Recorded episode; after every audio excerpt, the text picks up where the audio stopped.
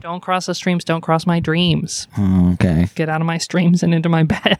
Wow. Listen, this is as good as it fucking gets, bitch. You know what I have to say, Hmm. Do you Michael. want me to? No, I'll do it. I'll do it. I'll pull the trigger. Michael, my dear, my precious, my only Michael, Really? except for my dad, who he doesn't count. Oh, I okay. can claim no ownership of him, except I guess as my progenitor, Michael. Mm, yes. Hi, how are you? We gotta s- figure out something else to start saying. Oh, I know. I know. It's terrible. It's only because the world is so existentially fraught right now that it feels poisonous to say, Hi, how are you? I love engaging in existential frottage. What are the two things that are rubbing together in existential frottage? The absurd and the void? Yes, basically. Enough avoiding the question, Michael, I don't. I don't know, Hava. I feel. I feel. like a natural woman. Yeah, I feel like a natural woman. Great. Baruch Hashem. Listeners, you should email us with your opinion about whether or not I should go on HRT. Oh, yes. Michael and I have been discussing in depth whether Michael should go on HRT. Yeah, and at this point, I'm just going to leave it up to you. Text in right now. Text in your vote. Yeah, It's like American Idol, American Iconoclast. my future is just a work of art created by you, listeners. None of that answers the question of how you are. Oh, right. Um, whatever. I saw my parents. Yeah, right. You saw your parents and they asked super weird questions about me. Oh, well, your mom did. totally. Awk. But like also hilarious because it was all in a Russian accent and old worldy. Which is what made our whole episode with your dad work. If your dad Oh, didn't yeah. have a Russian accent, that episode would not have been good. That was fun. Whatever. Some a mom, some a brother, some a dad. hmm Saw Sam, as the listeners know. The listeners don't know that you saw Sam. They just know Sam exists. Right. Sam exists, and I saw As him. you know. I feel like garbage today. I don't know. Wow. I feel like it's infectious because I feel like you were kind of okay when you came in the house and then you entered my miasma of depression. And now we're just in it together, like stewing in my bed. Yeah, in yeah, Sort of yeah. Mm-hmm. uh, stewed prunes of depression, Yeah, like the grapes of wrath. or like with the raisins in the sun. right. But it's like the prunes of depression, the seven deadly fruits of the loom. exactly.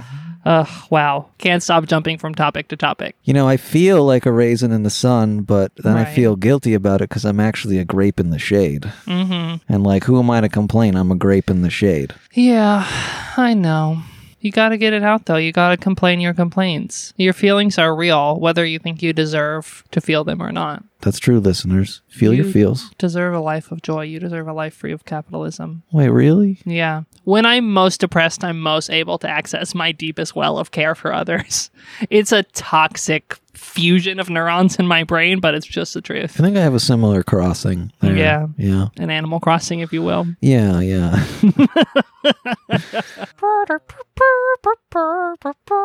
so now that we found out, I'm gonna- I'm gonna slap you.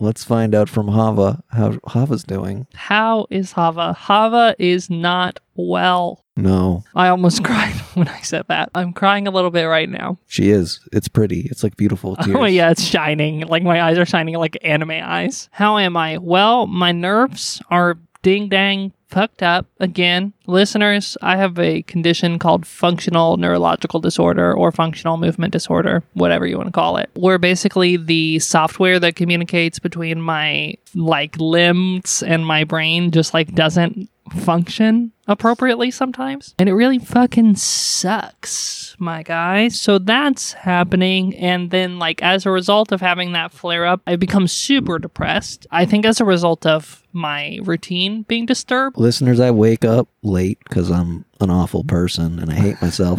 and Hava has already done like seven things. I know. It's but amazing. that has not been the case recently. I have been a pile of pudding. Very attractive, good looking pile of pudding. Oh, they know. They know. They see me on Twitter. Oh, yeah, that's true.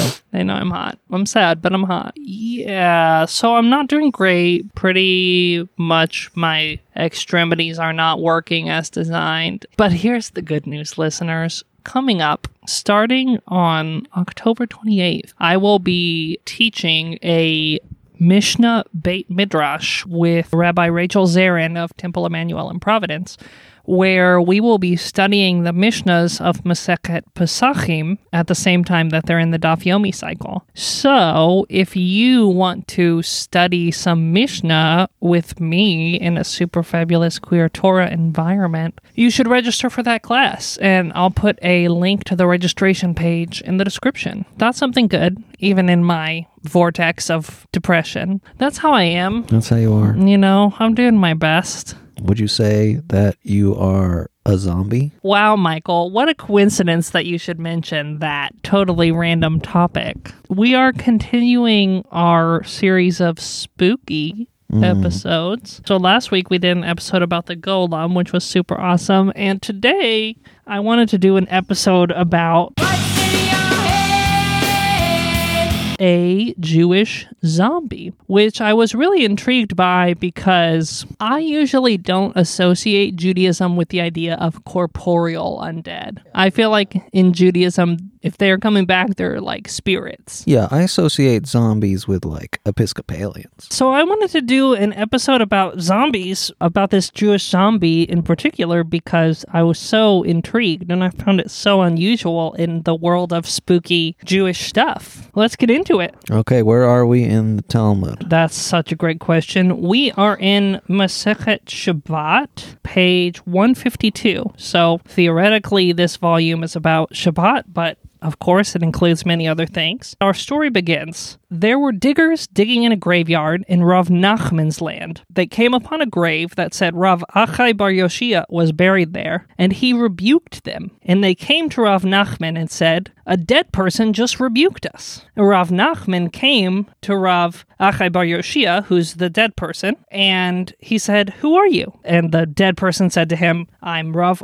Achai Bar Yoshia. And Rav Nachman said, How has your body been preserved? Didn't Rav Mari say the righteous will turn to just? And Rav Achai, the dead person, said, Who is Mari, whom I do not know? Why should I be concerned about what he says? Basically, what happens here is that some gravediggers who were out doing their job came upon a zombie of a rabbi, a zombie rabbi, and they went to find another rabbi to deal with him. Were they digging and he popped out of the ground? Did he just kind of run up to him? Like, We don't know. We don't know. All we know is that they were in the graveyard and the zombie rabbi came up to them and rebuked them about what we have no idea. presumably they were having a conversation amongst themselves about some sort of halakhic thing. Oh no, I imagine them like they were just hanging out having a cigarette in between graves. And the zombie rabbi came up and was like, What the fuck are you doing? Like, get off my porch. Get off my graveyard porch. You loitering. Yidden. Yeah, okay, all right. And so Rav Nachman, who's our titular hero, comes to the zombie and he says, Didn't Rav Mari, who was a contemporary of Rav Nachman, our hero, didn't Rav Mari say that the righteous turn to dust after they die? The zombie who died before Rav Mari ever said anything said, I don't fucking know who Mari is. Why should I care what he said about what the righteous are going to do? I don't know him. I came before him, so I'm better than him, and I don't care what he said, and hence I'm a zombie. Wow. And so Rav Nachman says, even if you don't care what Rav Mari said, there's a verse that says, the dust will return to the earth as it was, which is from Ecclesiastes 12.7. The zombie rabbi, after he's been refuted with this verse of Torah, says, well, I guess whoever taught you that verse of Torah didn't teach you the book of Proverbs, for it says, envy is the rotting of the bones. So if you don't have envy in your bones, then they won't rot. What? yeah. So we're Oh, now what? officially in a sort of zombie rabbi, like a rap battle yes. sort yeah, of yeah. Mm-hmm. situation where one of them is busting out verses that's like, you shouldn't be alive. And the other one is like, well, maybe you didn't read this other verse that says I should be alive. So envy rots the bones. Mm-hmm. Other things can rot the bones too. This well, is the verse actually says envy is the rotting of the bones. envy is the rotting of the bones. Oh, wow. Okay, I got you. I got you. This that's like a square is a rectangle. I don't know. Okay, I get it. Let's move on. So Rav Nachman, our living rabbi, is there and he says, Let the master arise and come to my house. I guess he's inviting the zombie rabbi over for dinner here. Okay. All right. he says, Let the zombie rabbi come to my house. And the zombie rabbi says, I guess you didn't even study the prophets, for it is written, And you shall know that I am the Lord when I open up your graves, which we are intended to understand here that only the Lord is the opener of graves. Uh huh. So, because the Lord has not given the zombie rabbi permission to leave his grave, he's not allowed to go to Rav Nachman's house for dinner. Oh, okay. Okay. So he's like, You're a fool for even inviting me. This is what the zombie says. Uh huh. Yeah. It's prohibited by the Lord. So it's allowed for him to be alive, but it's not allowed for him to leave his zone. Interesting.